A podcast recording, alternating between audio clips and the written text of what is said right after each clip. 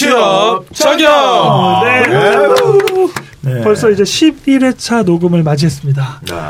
오늘은 특별한 또 주제, 사회적 경제란 주제로 오늘 얘기하게 될 예정인데요. 네. 오늘 진행을 맡고 있는 저는 잡놈 1을 맡고 있는 하재훈이라고 합니다. 반갑습니다. 반갑습니다. 이제는 뭐 저희가 반환점을 돌았기 때문에 네. 그렇게 긴 소개를 하지 않아도 많은 분들이 목소리만 들어도 이제 다 아실 겁니다. 그러니까 진짜 잡놈은 아니고요.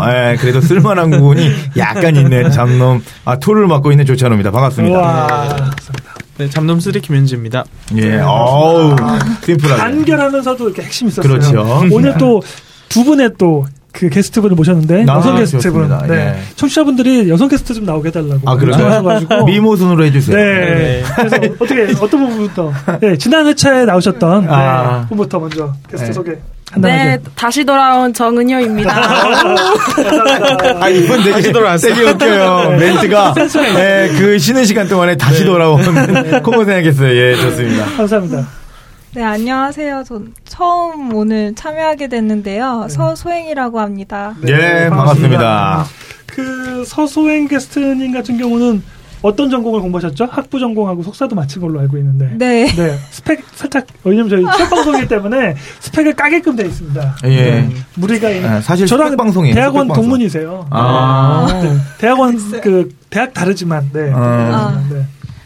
제가 완전 다른데요. 이제 학부 때는 화학을 전공을 했었고요. 대학원은 국제관계학을 전공을 했습니다. 네. 그래서 국제대학원이었어요. 그렇게 뭐 하신 이유가 있나요? 좀 다르게 선택을 하셨는데. 이제 제가 아직도 기억이 나는 게, 원래는 문과를 갈지 이과를 갈지 고민을 하다가 화학을 선택을 이제 하게 됐는데, 예전에 선생님이, 고등학교 선생님이, 문과 가면은 다, 무직하게 된다고. 취업을 못한다고. 실업자 된다고. 네. 그 말을 듣고, 내가 어떤 거에 적성이 있는지 잘 파악하지 못한 채 그냥 이과를 무작정 가게 됐어요. 근데 이과생들은 대부분이 제 또래였을 때는 약사나 아니면 의사 되려고 준비를 많이 했었는데 네네. 이제 그렇게 공부를 하다가 저도 안 된 거예요, 약대가. 그러니까 좀 미끄러진 거예요. 맞아요. 네. 흑역사가 나오고 있습니다. 네, 흑역사예요. 좀 긴데 그래가지고 방황을 했었어요, 사실은. 제가 보니까 그 저번 회차 때 나오셨겠는데 조육에 짤짤대는데. 네, 좋습니다. 지금 계속 방황을 좀 해가지고 1년 동안 화학을 이제 수업을 듣는데 이제 생물이라는 수업도 같이 들어요. 화학과 같은 경우엔 생화학도 같이 있죠. 네, 그렇죠. 생화학 때문에 그런 것 같은데 생물 실험 시간에 쥐를 죽이는데 생체 실험을 해야 되잖아요. 막 척추를 이렇게 뽑고 그거 아시네요. 알죠. 근데 그거 나는 아니다. 난 여기랑 맞지 않는다. 화학 실험도 되게 가스가 되게 좋게요. 그런 화학제 약품이 되게 냄새가 심하고 그래서 나는 안 되겠다. 그래서 1년 정도를 이제 고민을 하다가 이제 여러 가지로 취업 쪽으로 많이 쌓는 게 보통 학생들이 영어 공부를 많이 하잖아요. 맞아요. 영어로 이제 시작을 한 거죠. 그래서 똑같이 영어 공부를 시작하신 거군요. 그냥 다 똑같아요. 그 패턴이. 그래서 스펙 쌓는데 이제 영어 동아리 들어가서 거기서 취업 관련된 그때 선배들 정보를 좀 많이 듣고 그럼 그 다음은 뭐냐 무슨 봉사활동이나 이런 봉사 것도 중요하다. 근데 이제 재밌네요 되게. 근데 글로벌 인재라 그래가지고 한창 해외 봉사활동을 갔다 오는 게 또 중요한 스펙의 일환이었어요. 그래서 한 2011년도? 2년도? 네네 맞아요. 그때쯤이에요. 딱 그때였어요. 그래서 이제 해외 봉사를 이제 준비를 같이 하고 갔는데 거기가 사실 저한테는 인상 깊었던 것 같아요. 어디 갔다 오셨어요? 해외 봉사? 저는 라오스로 갔다 왔어요. 좋은데. 거의 제가 보니까 라오스에 또 글로벌 하가 있잖아요.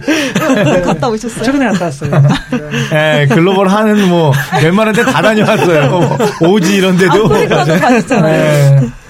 그래서 라오스 갔다 오면서 여긴 참 좋다. 이런 건 되게 좋은 것 같다. 그래서 국제기구나 그런 거. NGO에 관심이 가게 됐고. 그래서 국제대학원 들어가게 됐던 것 같아요. 근데 국제대학원 계속 졸업까지 하셨잖아요. 네. 어쨌든 보통 그래도 국제대학원이면 경쟁률이 나름대로 있기도 하고 영어로 다 수업되긴 하잖아요. 네. 네, 그래서 국제대학원은 조금 소개해 주시는 네. 게 필요할 것 같아요. 그게 네. 사실은 YS 정부 때 그 글로벌을 주창했어요. 네네. 저희가 이제 OECD 국가가 되면서 글로벌 하게 됐는데 우리나라도 이제 글로벌 국가다. 네네. 이래가지고 전국에 있는 대학들을 몇 개 선정해가지고 처음에는 아예 거의 장학생으로 해가지고 교육시키기도 하고, 네네. 그러면서 어쨌든 국제대학원이 각 지역마다, 그러니까 그 몇몇 대학들 선정이 돼서 해서 국제사업도 많이 했었고, 네네. 글로벌 국가가 되기 위한 어떤 이론화 작업이나 이런 것들을 많이 했었고, 네. 여전히 사실은 글로벌 기업들도 이제 글로벌화가 많이 되고 있고, 네네. 그런 이슈들 때문에 이제 글로벌이나 이런 그 국제대학원 자체가 있는데 기준이 뭐냐면 단순하게 얘기하면 어쨌든 영어로 수업, 그러니까 국제대학원 이라고 한 명칭을 쓰려면 어쨌든 영어로 수업을 다 해야 되고요. 저희도 영어로 하는데. 네. 예, 죄송합니다. 가르치는 과목이나 네. 이런 것 자체가 예를 들면 국제 경영이라든지 그렇죠. 아니면 국제 관계나 네. 뭐 아니면 국제 외교도 포함되기도 하고 또 뭐 요즘은 국제 개발 협력이라고 하는 부분으로 해서 개발도상국 중심으로 하거나 뭐 이런 식으로 그 가르치고 있습니다. 아 멋있습니다.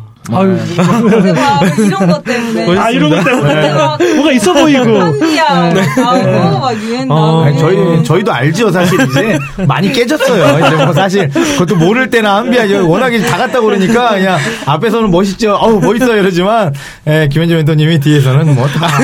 사실은 아까 얼핏 얘기했지만 굉장히 사실은 2011년도만 해도 국제대학원들이 되게 잘 나갔었어요. 맞아요. 왜 그러냐면 우선 국제대학원들이 잘 나갔던 이유 중에 하나는 물론 우리 외교관이나 국제기구에 대한 이슈도 있었고 반기문 사무총장이기 때문에 네. 이런 로망도 나름 있었고 또 어떻게 보면 국제개발 NGO라고 하는 그래서 그 뭐 월드비전이라든지 네. 이런 국제개발 협력을 통해서 좀 더 좋은 일을 하고 싶어하는 사람들이 이런 국제활동을 경험하면서 또 거기에 대한 동기부여가 있어서 하려고 했던 부분도 있고 실제로 조금 전문 영역으로 들어가면 ODA라 그래서 그 세금을 통해서 도와주는 그런 돈이 있어요. 네네네. 그게 이제 한국에서는 기하급수적으로 늘어나고 있거든요. 역시 이 분야가 또 우리 글로벌 하분하다 보니까 달라요.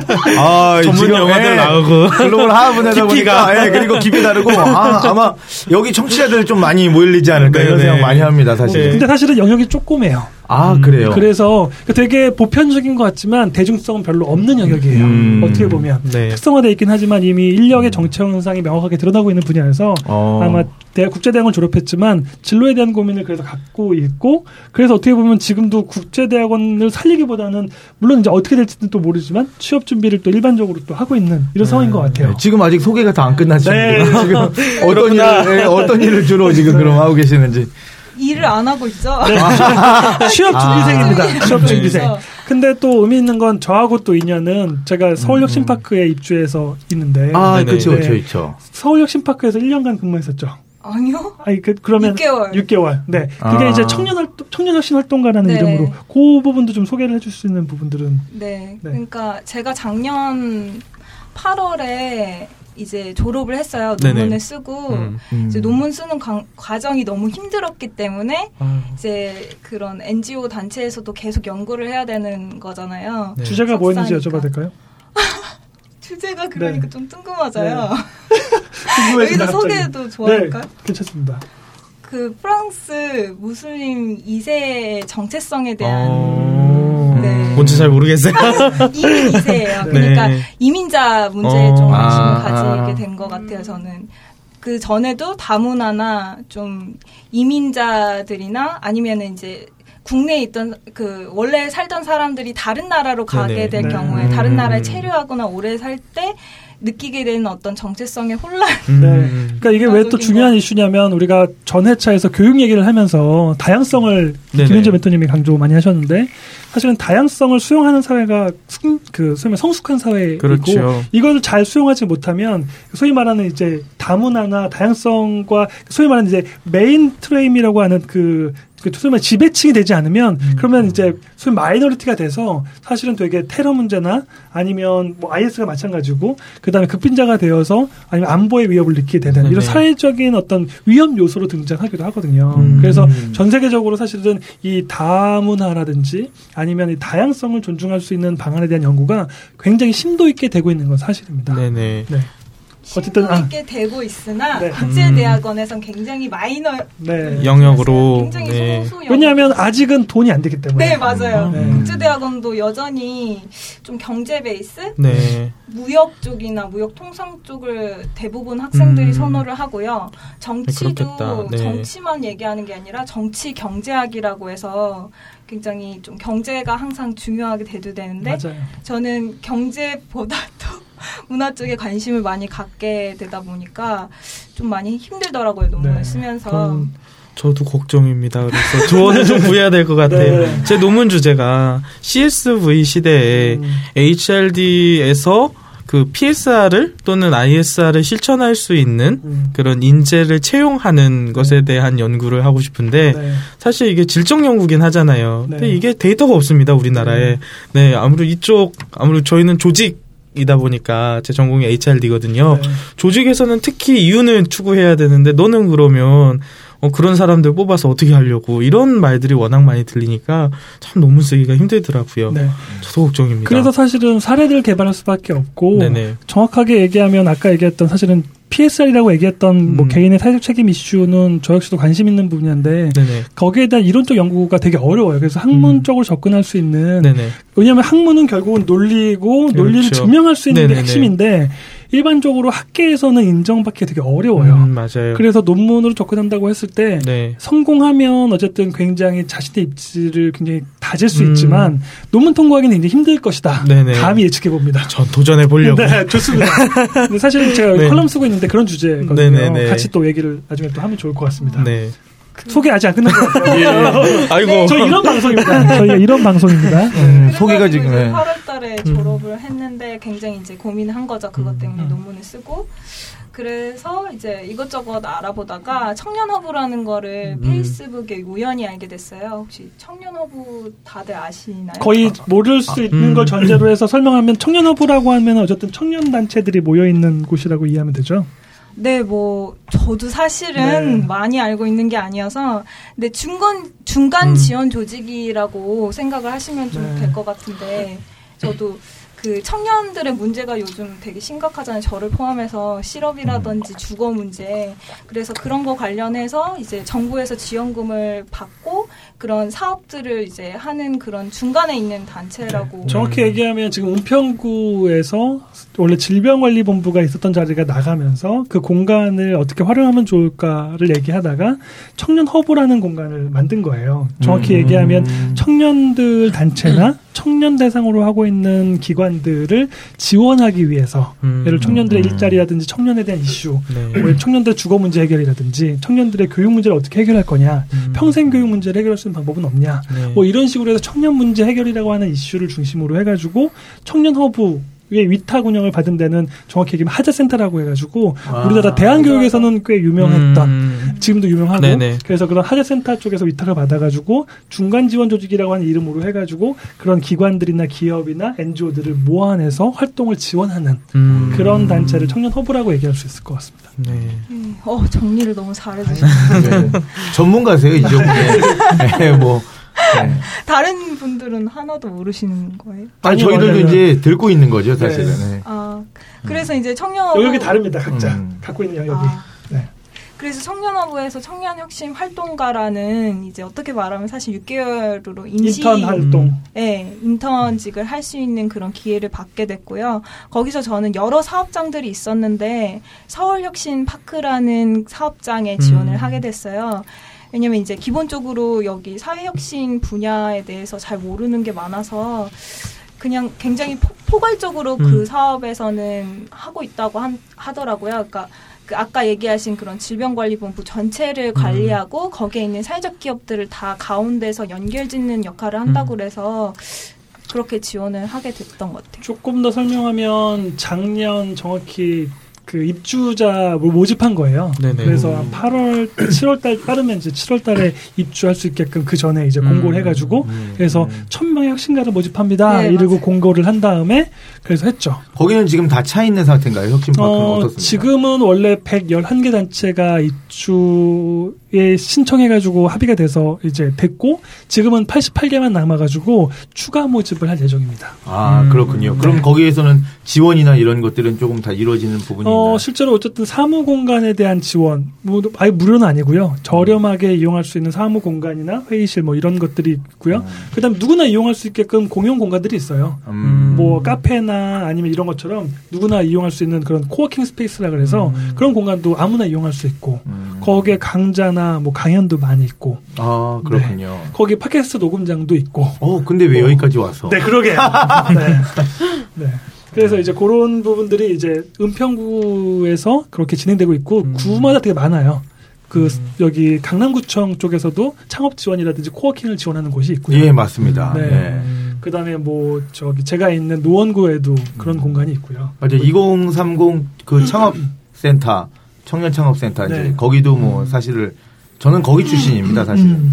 예. 그렇죠. 그러니까 또 서울시가 지원하고 있는 데가 있고요. 또 정부 차원에서 지원하고 있는 데가 있고 또 지자체 차원에서 구 단위에서도 요즘은 뭐 이따 나오겠지만 사회적 경제 지원 센터라고 해서 중량구, 노원구, 뭐 지금 동작구, 종로구 다 있습니다. 네. 네. 그렇게 해서 이제 활동을 했고. 네, 계속, 아직도. 네. 자기소개, 아직도 자기소개. 한 시간 내내 자기소개만 하다 갈 것 같아. 네. 네, 사회적 지금 문제는 들어가 보이도 못하고. 네. 네. 아니요, 이제 끝났어요. 네. 그 활동을 하고 나서 이제 여기 그 영역에 대해서, 사회적 경제 영역에 대해서 제가 관심을 갖기 시작을 한 거고요. 그래서 사실 본격적으로 취업 준비를 하는 것은 이제 12월 활동이 끝나고 1월달부터라고 보면 되죠. 그리고 한지는 그러면 이제 한 달 정도 지난 셈인데 조금 막막해요 많이. 왜냐면 이게 일반적으로 그냥 일반 기업이나 대기업 쪽이 아니고 사회적 경제 영역이다 보니까 더 마이너하고 정보가 굉장히 필수인 거예요. 근데 저도 그렇게 아름아름 인맥 거기 파크에서 알고 지낸 사람들을 제외하면은 많지 않기 때문에 어디서부터 시작해야 되는지가 솔직히 힘든 상태예요. 그러니까 정확히 얘기하면 지금 이제 그런 활동 혁신가라든지 소위 말하는 사회적 기업이나 아니면 마을 기업 뭐 이런 식으로 해서 다양한 영역들이 생기고 있는데 네네. 이런 활동을 하고 싶은 거예요. 근데 어디부터 어떻게 접근해야 될지를 좀 어려워하는 거죠. 그럼 지금은 어떻게 접근하고 있나요? 그래서 굉장히 막막하게 있다가 사실은 저는 팟캐스트로 접근하는 거예요. 네, 일을 하려고 하기보다는 지금 그걸 딱 하고 나니까 내가 인생을 너무 힘들게만 살아온 거예요. 거기 만난 사람들의 라이프 스타일이 너무 좋은 거야. 재밌는 거예요. 돈을 그렇게 막 많이 안 벌어도 막 재밌는 문화 그런 거를 좀 저렴하게 찾아서 하고 그래서 저는 막 지금 당장 어떤 일자리를 찾기보다는 제가 좋아하는 걸 시작했어요. 유튜브 방송을 여는 걸로. 또 시작을 하셨네요. 유튜브 방송을 여는 걸로. 네, 그게 돈이 되는 건 아닌데 그냥 이제 그런 활동들을 좀 개인적인 활동들을 시작을 한 건데 예를 들어 파크에서 이제 시소라는 단체를 만났는데 그 단체가 이제 독특해요. 네. 아웃도어 스포츠라고 해서 뭐 숲 이렇게 나무 위를 올라가는 거예요. 로프를 이용해서. 근데 그거를 이제 일반 사람들한테도 놀이와 같이 접목을 시켜서 그런 스포츠를 할 수 있게끔 하는 단체인데 거기 이제 단체 회원이 되면서 거기서 만난 사람들하고 또 이런 유튜브에 대해서 서로 또 맞아가지고 만들어 보자 이런 얘기도 하게 됐고 취업하고 관련해서는 그래서 딱히 하는 게 없다가 최근에 사실 청년허브에서 취업진로 컨설팅을 일주일 정도 열었어요. 그래서 내 일 찾기라는 그런 프로그램으로 해서 초반에는 이제 내 적성이나 성향 검사를 하고 그 다음부터 이제 강사님들이 오셔서 정보들을 많이 주시더라고요. 근데 저는 일반적으로 그런 대기업에 필요한 공채 이런 거 어떻게 자소서 써야 되고 이런 거에는 솔직히 흥미가 없었고요. 그분들이 말했던 것 중에는 다른 이제 그 통으로서 창직이나 그러니까 창직이라는 건 직업 자체를 새롭게 만드는 거잖아요. 네. 그런 개념이라든지 아니면 스타트업, 사회적 경제 영역의 스타트업들을 또 모아놓은 정보 소스를 주셨어요. 그래서 그게 지금 어제 오늘부터 해서 찾고 있는 주 메인 정보가 되는 것 같아요. 그러면 이거 같은 경우에는 솔루션을 조금 우리 하 교수님이 조금 잡아주실 수 있지 않을까요? 네. 어떻게 일반적으로 이런 케이스를 네네. 그 인사 쪽 경험하셨던 분들은 어떻게 접근하는지 먼저 좀 설명해 주실 수 있을까요? 조금만 구체적으로 해주시겠어요? 아, 네. 어떻게 접근? 예를 들면 이렇게 약간 지금 이제 이런 특이한 경우들이 있잖아요. 네네. 직군 자체가 어떻게 보면 생소한 딱 뚜렷한 또는 생소한? 나름 이제 중요 그 관심 있는 분야가 생기긴 한 거예요. 네네. 근데 어쨌든 취업 컨설턴트들이 커버할 수 있는 영역이 제한적이잖아요. 그렇죠. 그러면은 이제 그 외적인 부분들일 것 같은데 네네. 이런 부분들을 만약에 접근할 때 일반적으로 인사 담당자들 같은 경우는 네. 이런 컨설팅을 해줄 때 어떻게 접근하는지 궁금한 부분이 있습니다. 글쎄요. 네. 예. 제가 되게 이거 오랜만에 듣던 거의 10일에 만에 처음으로 들어봤어요. 네. 김현재 멘토님한테 글쎄요. 이거 제가 해결해. 이거 편집점입니다. 네. 아이고 참 이거 당황스러운데 처음이네 이거. 네. 이 부분 편집해야 될 것 같습니다. 네. 아 근데 제가 들은 걸 또 더 얘기를 드리면 그 취업 컨설팅 해주시는 분한테도 사실은 그 청년허브 측에서 그런 요청을 했어요. 왜냐하면 계속 대기업 설명을 해주셨는데 저를 포함해서 몇몇 친구들은 사실 거기에 메리트를 못 느낀 거예요. 그래서 이제 피드백을 드렸더니 이제 그분들이 이제 연구 조사를 하시고 나중에는 이 말씀을 해주셨어요. 퍼서널 브랜딩이라는 개념이랑 이제 포트폴리오를 좀 해서 그간에 이제 자기가 어떤 뭐라 그래야지?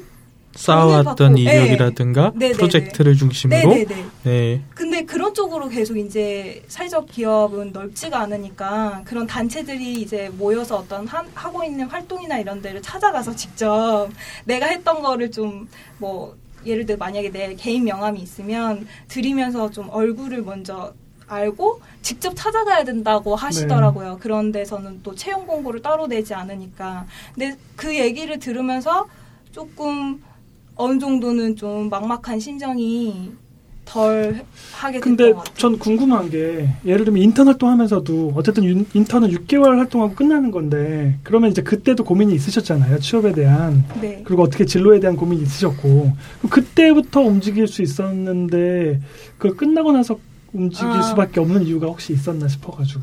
아, 꼭 그렇게 해라. 네. 너무 좀 난해하시니까 이거 너무 네. 아, 일단 네. 인턴 활동을 하면서 되게 저는 좀 아까 말씀한 것처럼 제 관점의 전환이 막 오고 있었던 시점이어서 굉장히 혼란스러웠어요, 사실은. 그래서 왜냐하면 분야에 대해서도 그런 관심 있고 호기심이 있는데 이쪽이 맞는지 틀린지도 네. 궁금하기도 하고 또 이쪽 분야에 대해서 어쨌든 그 좀 학습하기에 급급하기도 했던 부분이 네, 있었던 거군요. 네. 그 저는 사실은 그러면 정말 그 만약에 제어라면 이런 부분을 접근할 때 근본적으로 하고 싶은 게 뭔지를 물어볼 수밖에 없을 것 같아요. 그러니까 서소행 게스트님 같은 경우는 그러니까 정확히 하고 싶은 게 지금 시점에서 물론 이제 그걸 찾고 있는 과정이긴 하지만 어쨌든 그걸 계속 뭔가 생산 활동을 하지 않고 놀고 먹을 수 있는 그런 백이 없잖아요. 네. 너무 직접적으로 풀어서 얘기하면 금수저는 아니라는 소리네요. 일단 네. 그렇기 때문에 그러면 당장 뭔가 생계 활동을 해야 된다는 입장에서면 그럼 어떤 선택을 할지 그다음에 어쨌든 장기적으로 본인이 하고 싶은 게 무엇인지 이 부분을 좀 더 잡아가야 되지 않을까라는 생각을 갖고 있게 되거든요. 네. 제가 이제 한 활동들이 사실은 많지는 않았는데 그래도 뭔가를 대학교 때 즐거워서 했던 경험이 있다면은 어떤 콘텐츠를 좀 만드는 거였던 것 같아요. 구체적으로 이것도 말씀드리기 어려운데 그러니까 저는 사람들이 다양하게 모여 있는 그런 연결되는 그런 컨텐츠를 만들고 싶은 거예요. 그래서 대학 시절 때 어떤 포럼이라든지 어떤 자리를 만드는 거죠. 토론 자리를, 워크숍 자리를 만들어서 이제 친구들하고 펀딩을 받아서 그런 자리를 만들기도 했었고 또 국제 교류에 이제 국제 관계가 있으니까 국제 교류에 관심이 있었기 때문에 외국인 친구하고 이제 한국인 친구하고 외국인 유학생 친구하고 어떻게 하면 친구처럼 저 활발하게 교류할지 관계를 맺을지에 대한 고민이 있어서 나름대로 페이스북 페이지도 한번 개설을 해보고 걔네들이 이제 모일 만한 뭐 처음에는 언어 교환으로 해보자. 그 다음부터는 우리가 더 문화적인 걸로 좀 더 얘기를 나눠보자 이런 식으로 했었는데 저도 아직은 그게 구체적으로 명확하게 생기지는 못하는 것 같아요. 네, 무슨 말인지 알겠습니다. 콘텐츠 기획 쪽? 뭐 네. 이런 거? 우선은 사실은 중요한 게 그 기본적으로 제가 지금 갖고 있는 정보로만 얘기를 하면 제가 볼 때는 혹시 나이를 여쭤봐도 될까요? 왜냐하면 취업 관련 대사는 또 나이가 네, 또 중요할 수밖에 없어서. 나이가 많죠. 네네. 대학원까지 나왔으니 이러고 있으면 안 되죠. 네네. 나이가 올해는 29이에요. 아유, 뭐, 보기보다는 뭐, 네.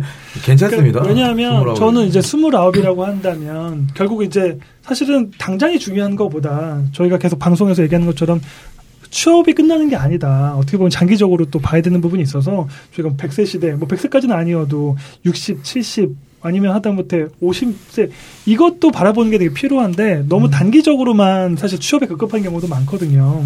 그런 상태라면 사실은 제가 볼 때는 서소행 게스트님 같은 경우는 좀 더 장기적인 부분에 대한 고민을 같이 해야 되는데 만약에 저한테 만약에 이런 고민을 갖고 온다 그러면 누군가가 우선 저는 기본적으로 나중에 또 얘기하겠지만 창업에 대한 고민을 직접 하시면 좋을 것 같아요. 왜냐하면 되게 여러 가지 활동이 있을 수 있지만 본인이 어쨌든 이 생산 활동이라고 하는 부분에 있어서 창업이라는 부분은 어쨌든 피하기가 어렵지 않을까라는 생각이 좀 갖고 있어서 그게 어느 시점이 될지는 몰라요. 그런 부분이 하나 있고 그 대신 20대 아직은 20대고 또 30 초반까지는 회사라든지 아니면 어떤 조직 경험을 할 수 있는 나이이긴 하거든요. 30대 중반이 넘어가기 시작하면 조직 경험을 하기가 되게 어렵습니다. 한국 사회에서는. 그래서 어떻게 보면 조직 경험을 갖고 뭔가 돌아가는 시스템이라든지 경험치를 가지고 있어야지 어떻게 돌아가는지에 대해 나중에 창업을 하든 아니면 뭐 다른 활동을 하더라도 그런 경험치를 가지고 움직일 수 있는 게 생기거든요. 그래서 어떻게 보면 인턴 경험보다는 좀 더 장기적으로 일할 수 있는 뭐 2년 이상이라든지 3년 이상이라든지 어떤 조직이든 그렇게 좀 조직 운영에 대한 경험을 하면 본인의 진로에 있어서도 좀 더 호불호가 명확해지지 않을까라는 생각을 좀 갖게 되거든요. 굉장히 진짜 좋은 해결책 솔루션을 제시해 주셨고요. 제가 이 시점에서 꼭 말씀 하나 드리고 싶은 게 좀 우리 또 새로 오신 또 게스트분이 네. 또 한 분 계시잖아요. 네, 네. 지금 시작하자마자 말 한마디를 안 하셨어요. 그래갖고 네. 조금 더 있으면은 갑자기 자지 않을까요? 없을까봐. 네. 아까 재밌어서 지금 또 하는 거예요라고 했는데 이건 뭐지? 이런 느낌인데 네. 자 우리 그러면 솔루션을 한번 제시를 해주신다면 선생님 입장에서 이런 학생이 왔어요. 네, 자 우리 네. 예, 선생님 입장으로 어떤 솔루션을 좀 제시할 수 있을까요? 네, 상당히 당황스러워요. 이게 또 우리 팟캐스트만의 매력이에요. 되게 중요한 시점은 서소행 게스트처럼 사실은 진로에 대해서 고민하는 친구들이 많을 거예요. 네. 그리고 맞아요. 어떻게 보면 전공도 바뀌었잖아요. 대학원 과정. 저 역시도 얘기했던 것처럼 뭐 이과, 문과 아니면 뭐 이렇게 되게 전 학부 때부터 다 바뀌었거든요. 전공 자체가. 저도 그렇습니다. 예, 이런 과정들을 사실 누구나 겪고 있기 때문에 어떻게 보면 이런 진로를 여전히 찾는 과정 속에서의 어떤 고민들 이것도 사실 저희의 또 중요한 또 아젠다가 아닐까 생각합니다. 예. 네. 네. 제가 만약에 이런 학생을 만나게 된다면 일단 어쨌든 초등교육에서도 진로 교육이 아주 대두가 되고 있어요. 그런데 초등교육에서의 진로 교육의 모토는 진로를 지금 결정을 하는 게 아니라 왜냐하면 진로는 언제든지 바뀔 수가 있고 앞으로 사회가 또 어떻게 변하게 될지 모르기 때문에 진로에 대한 결정보다는 자기 이해를 바탕으로 하거든요. 그래서 이분 같은 경우는 지금 과도 변경을 하셨고 상당히 화학과에서 너무 먼 길을 이렇게 가셨잖아요. 그래서 지금 자기를 찾는 과정인 것 같은데 그런 고민이 좀 더 수반이 되고 또 어떤 진로가 있는지 더 많은 정보가 있다면 충분히 진로를 결정하는 데 있어서 도움이 될 거라 생각합니다. 그리고 제가 볼 때는 저희 취업 저격에서 얘기했던 가장 근본적으로 직무에 대한 설계가 아직은 안 돼 있는 것 같아요. 왜냐하면 그게 엔조가 됐건 지금 바라보고 있는 영역은 사실 사회적 경제라 그래서 좀 얘기를 설명을 좀 해야 될 부분이 있는 것 같은데 사회적 경제 하면 보통 사회적 기업이나 아니면 NGO 혹은 마을 기업 협동조합도 포함해서 이런 영역들을 사회적 경제라고 해서 새로운 영역으로 나오고 있는데 이게 사실 우리나라는 되게 새로운데 예를 들면 프랑스나 이런 데는 노조가 되게 강하기 때문에 이 사회적 경제 영역이 뭐 전체 경제 규모의 30% 이상이 된다라고 얘기하거든요. 네. 이런 것처럼 굉장히 우리나라가 사실은 아까 그 전회에서도 얘기했던 것처럼 디벨롭드 컨트리 그러니까 발전된 사회다 보니까 체질 변화를 지금 계속 하고 있어요. 그래서 지금 취업 저격이 필요한 이유도 일자리 문제가 해결이 안 되기 때문에 청년들의 니즈가 강한 것처럼 사실은 일자리를 만들려고 하는 건 정부나 이 사회적 문제거든요. 근데 이런 문제를 해결하기 위한 하나의 방안으로서 나오는 것이 바로 사회적 경제라고 하는 이슈이긴 한데 전체 경제적 규모로 보면 크진 않지만 여전히 굉장히 성장하고 있는 분야인 것만은 분명하거든요. 왜냐하면 아까 얘기했던 것처럼 사회 문제 해결, 옛날에는 사회 문제 해결, 뭐 사회 문제를 해결하기 위해서는 복지사 뭐 이런 식의 개념만 있는데 그치요, 그치요. 지금은 사회적 기업이라는 개념으로 해서 어떤 그 경제 활동을 하면서도 실제로 좀 더 의미 있는 그런 활동을 할 수 있는 접점을 찾으려고 하는. 그럼 사회적 기업가라는 게. 네. 이윤 창출을 목적으로 하지는 않는 건가요? 어떻게 해야 되나요? 정확히 얘기하면 두 마리 토끼를 잡겠다는 겁니다. 이윤 창출도 하면서 공익적 활동도 같이 하겠다는 겁니다. 뭐 예를 들면 이렇게 얘기하면 좀 애매한데 네. 대표적인 사회적 기업 중에 하나가 뭐냐면 그 보청기를 만드는 회사가 있거든요. 예를 들면 보청기 노인분들이 많이 필요하잖아요. 그래서 노령화 사회다 보니까 보청기가 많이 필요한데 너무 비싼 거예요. 왜냐하면 개인의 어떤 그 귀의 구조나 이런 데 맞추다 보니까 너무 비싸서 아예 어른들이 근데 보청기 문제는 이게 복제 문제다 이렇게 보고 사실은 되게 단가를 낮춘 거예요. 여러 가지 어떤 그런 과정이나 프로세스를 줄여서 보청기 단가를 낮춰서 지금은 보청기를 살 때 노인분들이 보조금을 받을 수 있거든요. 그게 뭐 정확한 금액은 생각 안 나지만 15만 원이다. 그럼 15만 원으로 보조금만으로도 보청기를 살 수 있게끔 그 기술 개발을 해가지고 지원하는 거예요. 이러면 사실은 기존에 있는 것처럼 수익 창출을 하긴 하지만 이게 공익적 활동이기도 한 부분이 있잖아요. 그거는 그러면 어떤 뭐 그 기업의 이념일 수 있는 거 아닐까요? 그냥 CEO의 그런 거랑도 좀 부합된다고 봐야 되나요? 왜냐하면 뭐 기부를 하는 경우도 있고 사실은 뭐 이랜드 같은 경우도 마찬가지로 이제 기업 회장님에 따라서 모토가 바뀌잖아요. 네. 그런 것도 뭐 비슷하다고 좀 볼 수 있는 것 같아요. 김현재 멘토님이 말씀하시는 뭐 CSR이라고 하는 기업의 사회적 책임이랑도 연결되는 부분이 있긴 하지만, 그러니까 이거를 그래서 외국에서는 굳이 우리나라는 인증제도가 있거든요. 사회적 기업이라고 인증을 받으면 뭐 예를 들면 어떤 혜택들이 있어요. 뭐 임대료라든지 아니면 공공기관에 입찰할 때 입찰 자격에 주기도 하고 이런 식으로 나름 혜택을 주는데 굳이 그거를 해야 되냐. 왜냐하면 기업이 존재하는 건 단순히 원래는 이윤 추구가 아니다. 뭐 이런 식의 개념 때문에 굳이 사회적 기업이라고 하는 어떤 명패나 사회적 기업을 인증하지 않아도 기업은 사회를 위해서 존재하는 거기 때문에 당연히 그렇죠. 추구해야 된다라고 하기 때문에 그걸 아예 거부하는 데도 있는데 한국은 이미 그런 것들을 법제화 해놓고 그래서 사회적 기업 진흥원 뭐 이런 식으로 진흥원까지 만들어서 중간 지원 조직들이 굉장히 많습니다. 그래서 이런 부분들을 육성하기 위한 왜냐하면 이거는 사실은 국가의 필요이기도 해요. 일자리 부분뿐만 아니라 예를 들면 소외계층들을 지원하기 뭐 어떤 복지만으로는 해결하기 어려운 부분이 있어서 이런 부분들을 육성하기 위한 방법으로 사회적 기업을 육성하기도 합니다. 아, 그렇군요. 아, 그 뭐 궁금한 것들이 좀 많이 풀렸네. 왜냐하면 저는 이 뭐 사회적 기업이라고 그래서 저도 뭐 기업을 운영하고 있지만 사실 저는 뭐 이렇게 이윤 창출이 목적이긴 한데 기업가 정신으로 돌아가면 일부 사회에 대한 환원이 목적이 있어요. 그래서 말 그대로 내가 이렇게 하지만 어느 정도 내가 오면 이걸로 인해서 놀이문화라든가 뭐 지역 발전을 위해서라도 그건 이제 제가 이제 그걸 하는 거니까 좀 약간 조금 궁금하기도 했었어요. 사회적 기업에서. 말씀하신 것처럼 일반적인 과정으로 보면 성공한 다음에 돈을 번 다음에 뭔가 하는 것처럼 많이 돼 있는 부분도 있는데 사회적 기업은 아예 회사를 설립할 때 법인 등록을 할 때부터 사회적 가치가 기본적으로 비전으로 돼 있어야 돼요.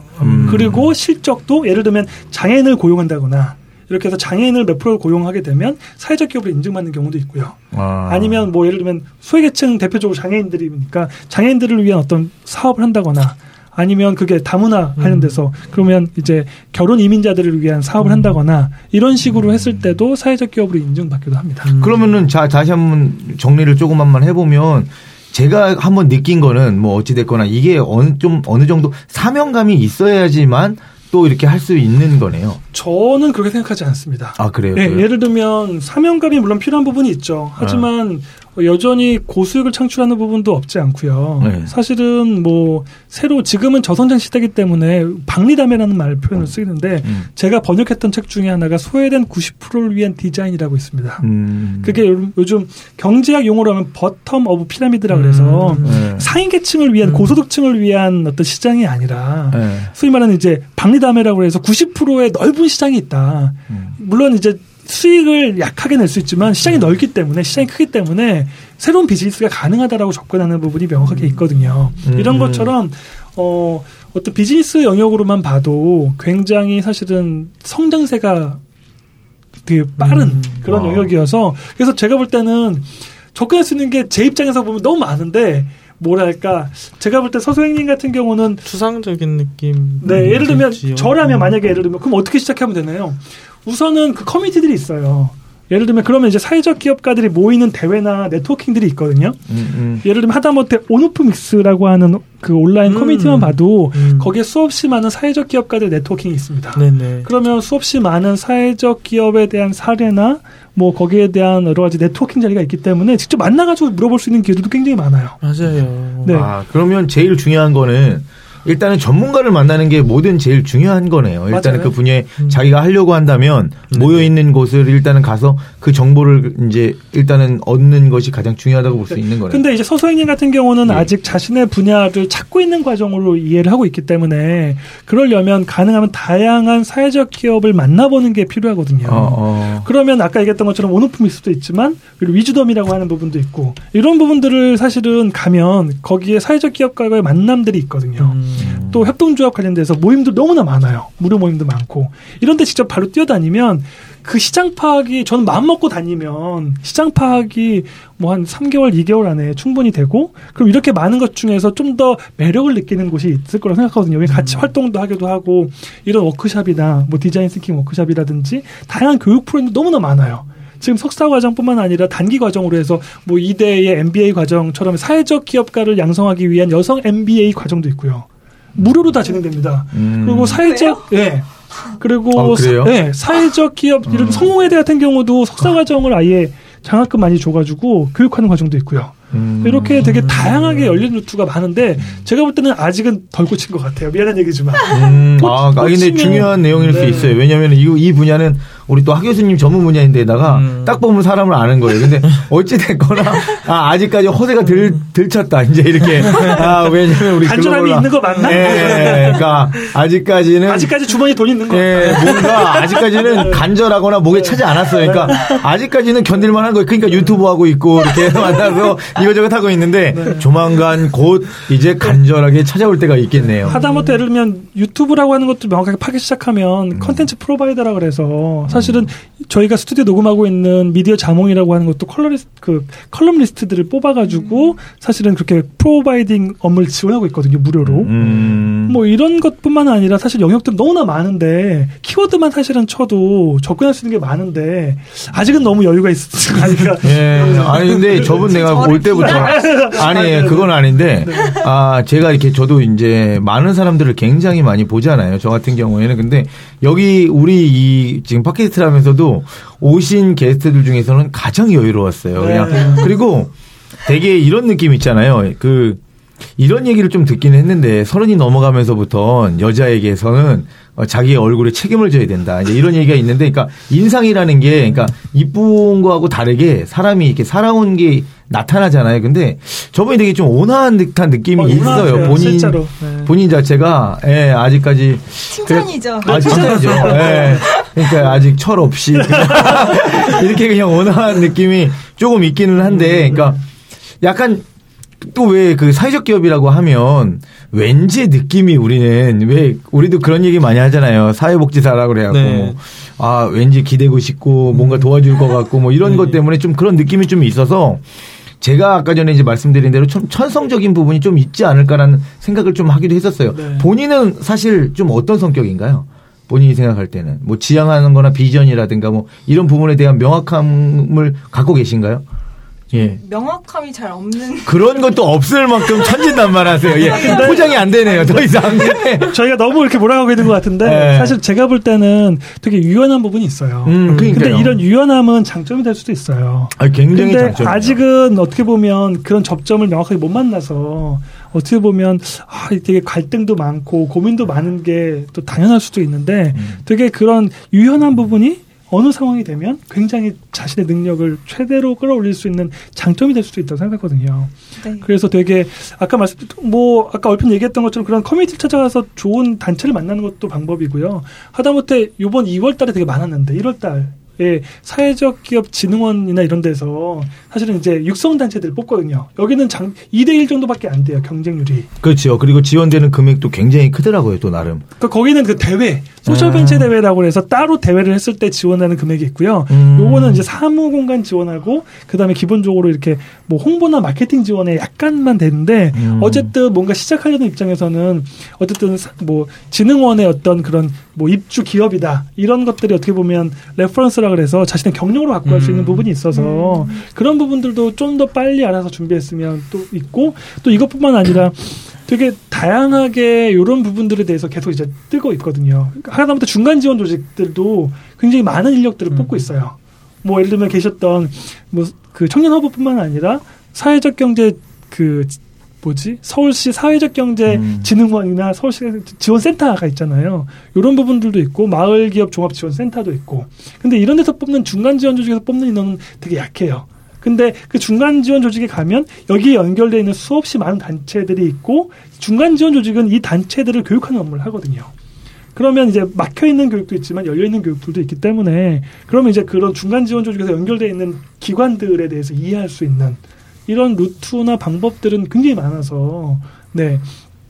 되게 혁신파크에서 누릴 수 있는 게 되게 많았는데, 네, 많이 못 누린 것 같아서 좀 아쉽습니다. 자, 한 가지만 여쭤볼게요. 네. 왜냐하면 사실 저 같은 경우에는, 네. 좀 사람 뭐 만나는 거를, 네. 아, 굉장히 좋아할 거다라는 생각을 되게 가진 사람들이 많아요. 그래갖고, 네.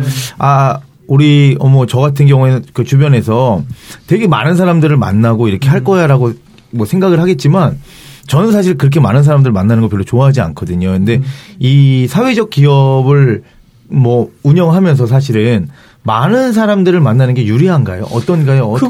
그것도 경우마다 다릅니다. 기업을 할 때 예. 사람들을 많이 만나는 게 도움이 되나요? 라고 얘기했을 때 예. 업무마다 기업마다 다르잖아요. 사회적 경제도 똑같습니다. 네, 예를 들면 어떤 업무, 예를 들면 뭐 사회적 경제도 사실 영업이 필요하고요. 또 재무 관련 사람이 필요하고요. 마케팅도 되게 중요하고요. 뿐만 아니라 예를 들면 뭐 사회적 경제이기 때문에 여기 평가 방법론이라든지 행정 인력들도 굉장히 많이 소모되기도 하고요. 그 다음에 어떤 특정 분야에 따라서는 사회적 기업 중에서 마케팅 지원하는 이런 사회적 기업도 있거든요. 또 아까 얘기했던 것처럼 유튜브나 이런 미디어 콘텐츠를 중심으로 하고 있는 사회적 경제들도 있고요. 그 다음에 엄청나게 투자받은 데들도 많이 있습니다. 뭐 옐로우 모바일이라든지 아니면 몇 가지 그런 여러 가지 그 콘텐츠 제작, 여기 같은 경우도 그런 비슷한데요. MCN이라 그래서 그 1인 미디어를 지원하기 위한 그런 기업군들이 생성됐어요. 제가 공유했던 예, 그런 내용들처럼. 그거 봤습니다. 네. 예, 요즘 뭐. 네, 그래서 건. 사실은 이제 그런 업체들도 꽤 많이 지금 늘어나고 있고 투자도 많이 받고 있는 상황이기 때문에 중요한 건 결국 전문성이거든요.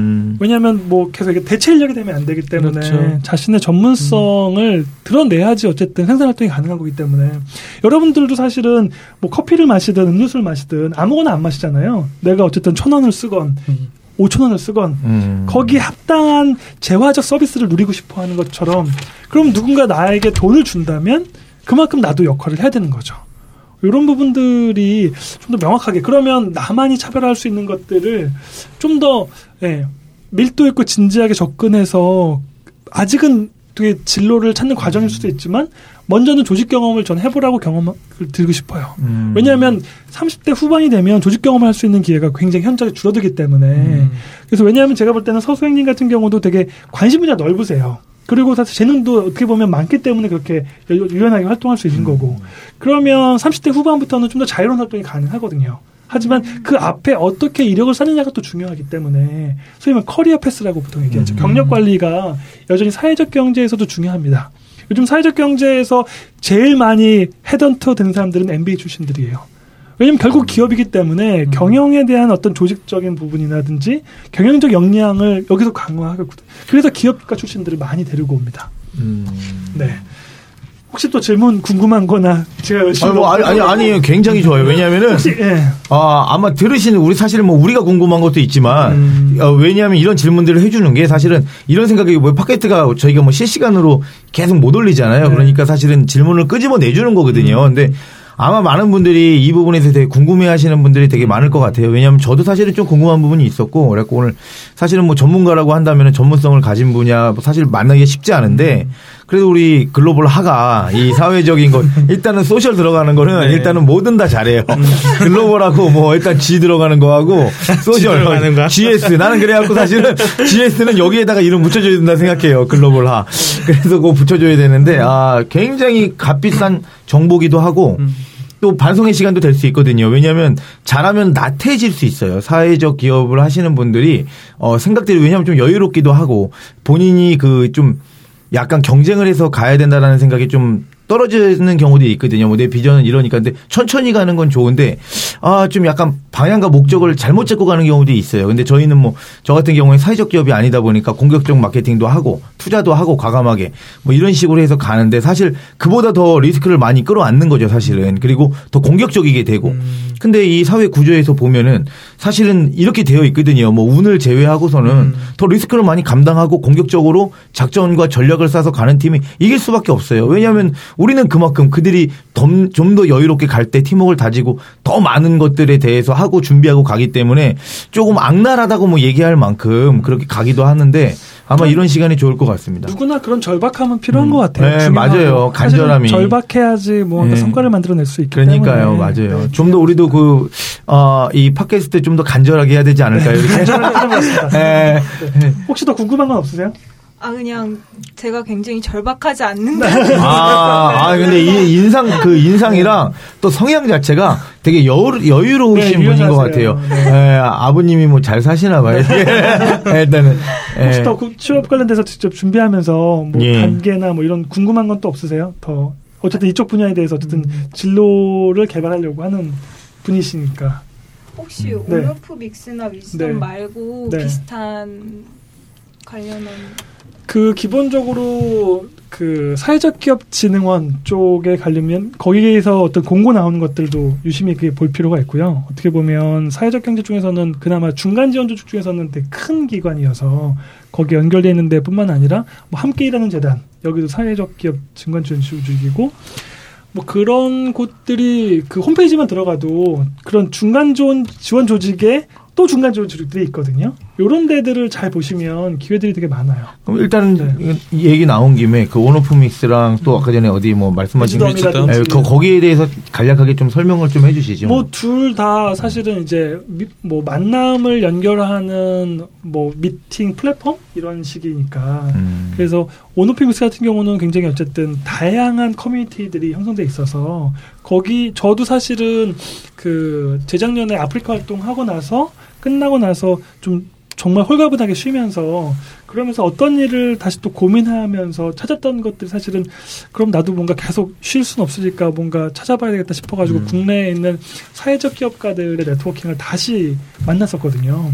근데 이제 저 같은 경우는 기존에 제가 뭐 한 8년 전부터 제가 사실은 사회적 기업 쪽에서 투자했던 게 있어서 예를 들면 뭐 희망 제작소 뭐 이런 데 같은 경우도 사실은 그런 교육을 이전부터 오랫동안 했던 데여서 이제 그런 곳들이나 이런 그 출신들도 있고 그렇게 해서 한두 명 만나기 시작하니까 쭉 연결되더라고요.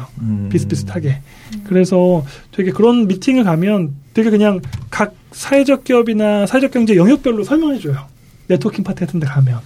그러면 이제 소개도 하고 또 그런 테이블 미팅도 있고 그런 데서 자유롭게 얘기하고 좀 좋아하는 그 서소님이 좋아하는 파티 분위기 스탠딩 파티 분위기처럼 편하게 얘기할 수 있는 것들도 있고 명함 교환도 가능하고 네. 그렇게 해서 한 가지만 더 여쭤보겠습니다. 네. 요즘에 사실 정보가 너무 넘쳐나고 있어요. 그래서 사실은 제가 뭐 아까 전에도 우리 하 교수님한테 어저께도 뭐 하나 이렇게 기사 하나를 던져드리긴 했는데 그런 기사가 가진 걸 보면 사실 좀 놀래기도 해요. 왜냐하면 제가 뭐 사업가다 보니까 여러 가지 사업 아이템들을 짜놓고 있는데 이미 여기까지 진행을 하고 있다는 얘기야. 근데 그 일단은 수익 창출적인 부분을 보기도 하는데 야 이게 가능할까라는 생각도 갖기는 하는데 요즘은 예전에는 좀 이 사실 정보라는 게 걸러서 많이 올라오고 이랬는데 지금은 사실은 만 개가 넘는 사실 언론사가 있기 때문에 인터넷부터 해서 막 올리는데 그 정보는 어디까지 우리가 믿고서는 사실 가야 되는지 이게 좀 굉장히 많이 좀 난해한 부분이 있어요. 제가 뭔가 준비한다고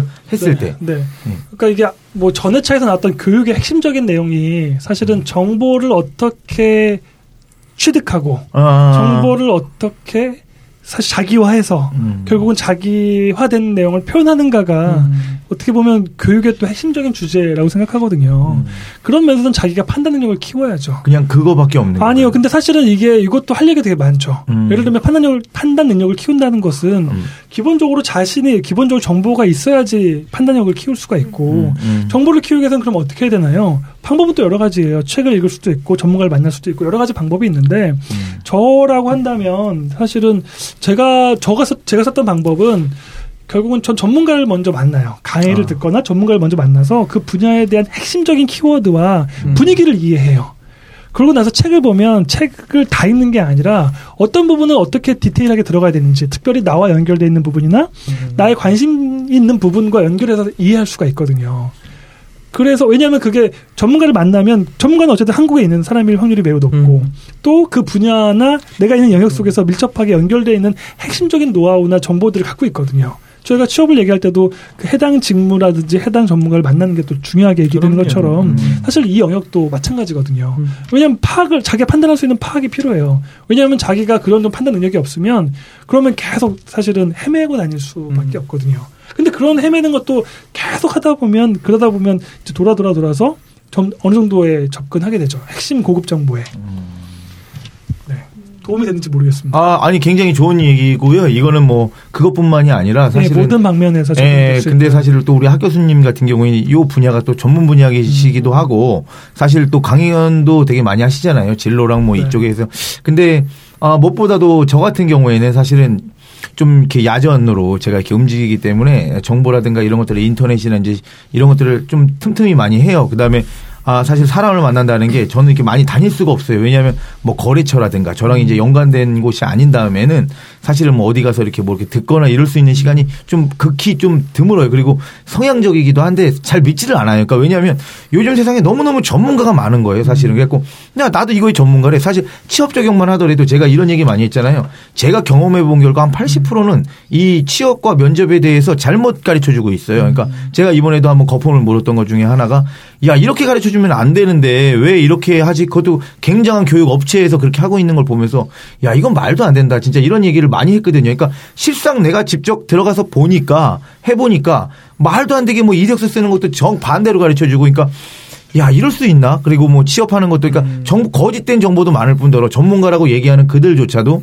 사실 뭐 어디 뭐 이렇게 이력은 되게 좋은데 사실 실무 경험이 없다 보니까 그런 부분들이 떨어지는 거예요. 근데 요즘에는 뭐 사실 이렇게 뭐 어디 가면은 만날 수 있는 또 인터넷 공간들이 되게 많잖아요. 그러니까 이력을 딱 보면은 포장은 기가 막혀요. 백화점으로 싸놨는데 안에 들어있는 물건이 그러면 양질의 것이어야 되는데 그것이 좋은 게 아니었다는 거죠. 근데 그게 일반 사람들이 볼 때는 구별해내기가 쉽지 않을 것 같아요. 그러니까 저도 거기에 속게 되는 거예요. 그러니까 왜냐하면 제 전문 분야 같은 경우에 제가 느낀 것 중에 하나가 뭐 방송 스피치라든가 뭐 면접에 관련된 것들, 그다음에 고등학교 뭐 진로라든가 이런 부분들을 가서 봤을 때는 제가 그 분야의 또 전문가니까 문화예술이라든가 이런 쪽에 대해서 기획 능력이라든가 이런 걸 봤을 때는 금방 캐치를 해요. 저 사람 거짓말을 하고 있구나. 아니면 잘못되게 가르쳐주고 있구나. 티칭을 잘못하고 있구나. 이런 것들을 잡아내는데 사실은 저도 모르는 분야에 이제는 사실은 전문가라고 그래갖고 그런 식으로 찾아가기 시작하는 거래갖고 명언고리도 하고 듣다 보니까 같이 저랑 같이 들어갔던 그 집단 중에서도 선생님들인데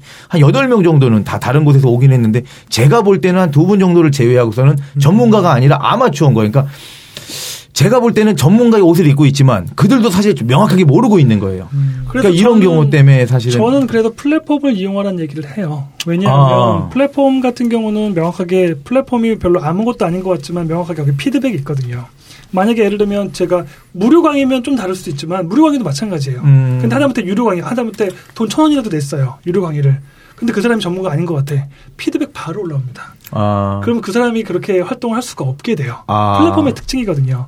요즘은 SNS나 이런 것들이 활성화되어 있기 때문에 특히 예를 들면 돈 10,000원이라도 냈다. 그러면 사람들이 나름대로 그 기회비용이 있기 때문에 굉장히 열심히 됐거든요. 그러니까 저는 사실은 예를 들면 뭐 제가 취업 활동에 대해서 막 현장에서 막 매일 했던 건 아니어서 요번에 제가 작년에 임용된 다음에 취업 어깨를 쫙 훑었어요. 예. 그래가지고 저도 돈 내고 취업 강의를 취업 추진생들처럼 돈 내고 강의를 들어본 거죠. 그러니까 근데 처음에는 그걸 판단하기가 쉽지 않은 부분이 있어요. 예, 맞아요. 그래서 자꾸 들어보니까 분별력이 생기는 거죠. 근데 특징은 뭐냐면 이 사람이 얘기하는 것들이 장점이 있는 부분이 있어요. 물론 이 사람이 약한 것도 있지만 장점도 있고, 저 사람 들어보니까 정말 쓰레기야 이러면 저는 이 사람 다시 발몸 붙이게 피드백합니다. 근데 이런 사람은 아직 없었어요. 왜냐하면 독설. 플랫폼에 대해서는 그만큼 필터링이 되기 있기 때문에 만족도가 없으면 정확하게 이 플랫폼이라는 거 이제 좀 설명을 해주신다면은 예를 들면 지난번에 그 데일리 호텔 야놀자 예 그런 사업들의 플랫폼이라고 했잖아요. 네. 그러니까요. 이제 뭐 다시 한번 설명을 드리면 뭐 방송을 듣는 사람들을 위해서 뭐 플랫폼이라고 한다면 쉽게 얘기하면 정거장인 거예요. 그러면 뭐 예를 들면 위즈덤이라고 하는 플랫폼을 설명을 하면 위즈덤은 그냥 말로 정거장 역할만 하는 거예요. 그러면 생산자와 공급자가 여기 안에서 모이게끔 해주는 역할인 거거든요. 그러면 거기는 이제 사람책이라고 하는 컨셉이 있는 거예요. 그래서 좀 강의할 수 있는 사람이나 강의에 대한 컨텐츠가 있는 사람들은 여기에 자기소개를 올리십시오. 그리고 강의자를 모으십시오. 그리고 강의를 듣고 싶은 사람은 이쪽에 모여서 얘기하십시오. 어떻게 보면 지금 활동하시는 이제 강사인포라고 하는 회사 같은 경우도 플랫폼 기업인 거예요. 그러니까 자기네가 컨텐츠가 있기보다는 소비자, 생산자와 소비자를 연결시켜주는 중간 관계자, 그렇죠. 에이전시나 예전에 역할. 잠깐 나왔던 에이전시 이렇게 하면 되겠네요. 그럼 거기는 조금 더 안전한 정보를 얻을 수 있다는 말씀이신 거죠? 플랫폼은 명확하게 피드백을 중심으로 해서 연결되어 있거든요. 피드백을 명확하게 해야지만, 왜냐하면 플랫폼이라고 해서 자기가 그냥 활동한다고 해서 무조건 활동할 수 있는 게 아니거든요. 왜냐하면 예를 들면 100명의 강사가 있다. 100명 강사 노출되는 건 한 10명, 5명 정도밖에 안 되거든요. 그런 상황이기 때문에 그 순위에 진입하기 위해서는 활동이 필요하고 그 이력들이 점검돼야지만 그렇게 역량 있게 활동할 수 있게 됩니다. 제가 그럼 좀 반대로 조금 웃긴 시장이긴 하지만 이거에 대해서 어떻게 생각하세요? 우리도 이 교사 같은 경우에 이런 플랫폼 형식으로 피드백을 주는 형식으로 하는 거예요. 자, 이거 우리 교사 입장에서 어떻게 생각하세요? 사교육은 그렇게 되고 있죠. 근데 공교육 이제 얘기를 하는데, 왜냐하면은 이렇게 한다고 그러면 어떨 것 같으세요? 저는 해야 된다고 보는 입장이죠. 아무래도 그런 시각에서 드러난 게 이제 교원 평가제라는 것도 이번 이렇게 새롭게 계속 도입이 되고 있는 측면이긴 한데 그것도 또 문제가 되는 게 피드백을 해주는 사람이 누구냐에 따라서 평가가 같은 수업이라 할지라도 평가가 너무 다르거든요. 학생들은 재밌고 나를 좋아해주는 선생님한테는 피드백을 잘해주겠죠. 그런데 좀 재미없고 좀 자신보다 어렵다고 생각하는 선생님에게는 피드백을 당연히 덜 해주. 덜 해주겠죠. 그런데 이제 학부모 같은 경우는 또 다른 시각이겠죠. 학생들과는 또 다른. 또 그리고 교사가 보는 교사에 대한 피드백은 당연히 팔은 안으로 굽을 수밖에 없으니까 또 그런 식으로 좋게 피드백을 해줄 수밖에 없는 부분이기 때문에 교육이라는 것 자체가 피드백을 받기에는 사교육보다는 공교육이 좀 더 어렵지 않나라는 생각이 듭니다. 맞아요. 뭐 아까 얘기했던 취업 시장에서 정말 엉뚱한 사람들이 강의를 하거나 활동을 할 수 있는 이유도 그냥 정말 소비자나 아니면 교육받는 사람들이 중요했다 그러면 그렇게 안 되는데 공급자들이나 공교육 같은 데서 누군가 이렇게 지정을 해버리는 거죠. 이렇게 되면 뭔가 항의할 수도 없고 이런 구조가 되어버리면 소위 말하는 교육의 저질화가 만들어지는 부분이 있는 것 같습니다. 굉장히 뭐 좋은 얘기들 오늘 좀 많이 나왔습니다. 어찌됐거나 뭐 그 사회적 기업으로 해서 그리고 전문적인 거 그다음에 정보를 얻는 게 제일 중요한데 그런 부분은 지금 정리가 굉장히 깔끔하게 잘 딱 온 것 같아요. 저희 팟캐스트 이 방송이 거의 많은 부분에 지금 정리를 하지 않았나 이런 생각이 좀 듭니다. 전 세계적으로 사회적 기업과 관련된 전체 대회들이 있어요. 큰 스콜 뭐 좀 그 어워드라든지 이런 식으로 대회가 있고 쉽게 얘기하면 제일 큰 사회적 기업 중에서 아쇼카 재단이라는 게 있습니다. 아쇼카 재단 한국 지부도 돼 있고 여기 같은 경우는 흥미롭게 예를 들면 아쇼카 펠로우를 모집해요. 예를 들면 2년인가 제가 알고 있는데 2년 동안 아무것도 묻지 않고 통장에다가 활동비를 지원해줘요. 월급처럼 그래요? 이렇게. 묻지도 않고 따지지도 않고. 먹튀는 없나요? 먹튀가 필요 없는 게 거기는 묻지도 않고 따지지 않고 선정되는 과정이 어렵지만 선정되면 묻지 않아요. 그냥 그래요? 너는 인정해주는 그 자체로 거예요. 그냥 인정해주는 거. 네가 뭘 하든 네가 활동하는 거에 대해서 인정하는 거예요. 이런 게 우리나라에 좀 필요하지 않나요, 사실은? 이런 식의 플랫폼들이 만들어졌어요. 그래서 아름다운 가게 같은 경우도 뷰티풀 펠로우라 그래서 아쇼카 펠로우. 지금 여기 말씀하신 대로. 굉장히 저는 여기 부분에 대해서 할 얘기가 좀 정말 많은 게. 아, 이런 얘기가 지금 돌아요. 사실은 국가 지원 사업들도 굉장히 많이 나와 있어요. 그리고 저 역시도 그 부분에 도움을 받기도 했어요. 그리고 아까 전에 얘기한 대로 사회적 기업도 대략 한 5천만 원 정도 얼마 전에 마감이 됐지만 지원을 해줘요. 근데 이런 우리 그 지원을 받아본 사람들만 다 느끼지만 노예의 돈이라는 얘기가 있어요. 그러니까 진짜 사업을 하면 그 돈을 받으면 할 수가 없는 거예요. 뭘 이수해야 될 게 정말 많아요. 그러니까 사실 뭐 보고서 쓰다 끝나요, 사실은. 진짜 사업이 굴러가는 데는 그 쓸 시간이 없잖아요, 사실은. 근데 내가 뭘 진척되고 있고 무엇을 할 것이며 이런 거에 대한 게 주기적으로 계속 그걸 해야 되는 거예요, 사실. 그러니까 예, 그리고 또 시간 또 채워야 되는 게 있고, 네. 사실 영업을 하다 보면 나가야 되는데 여기 안에 또 여기 와서 출근해 갖고 시간을 또 마치는 것들도 있고, 그러니까 여러 가지 그 방법이 있는데, 그래서 노예의 돈이다 이거는. 이걸 받으면 사업을 할 수 없다. 근데 사실 그래서 저는 이렇게 선정 과정을 좀 까다롭게 만든 다음에 차라리 그 기간에 성과가 나든 안 나든을 떠나서 그냥 그 자체를 그냥 밀어주면 어떨까라는 생각은 지금 해봅니다. 진짜 정말 좋은 아이디어인 것 같아요. 이랬고, 아니 선정 과정 까다롭게 한 다음에 성과가 날 수도 있고 안 날 수도 있잖아요. 이미 그거는 팩트로 정해져 있어요. 어느 정도 분포가, 아, 성공 기업과 실패한 기업들이 나온단 말이죠. 그러면 사실 그렇게 해갖고 골라내지 않아도 되는데, 이거는 뭐 계속해서 그렇게 확인 작업을 하다 보니까 사실 지원한 돈을 계속해서 이제 뭐 어떻게 쓰였는지에 대해서, 아니면 하고 있는지에 대해서, 먹튀가 있는지에 대해서 확인하는 작업이 필요하긴 하지만, 이게 사업에 좀 방해가 되는 경우가 좀 많지 않나 이런 생각이 들어요. 그런 부분은 나중에 창업 관련돼서, 네. 지원 제도라든지 뭐 육성법 관련돼서도 충분히 얘기 나올 게 있을 것 같습니다. 하여간 뭐 굉장히 뭐 잠깐 건드려줬지만 아, 놀라운 곳이네요. 저도 한번 해서 먹튀가 되면 안 되겠죠. 네. 오늘 또 특별하게 마지막 뭐 그렇게 궁금하신 건 없으면. 아, 벌써 마지막인가요? 네네. 아, 시간이 예, 남다르셨을 것 같아요. 네. 수고하셨습니다. 네, 수고하셨습니다. 네. 아이고. 아이고, 감사합니다.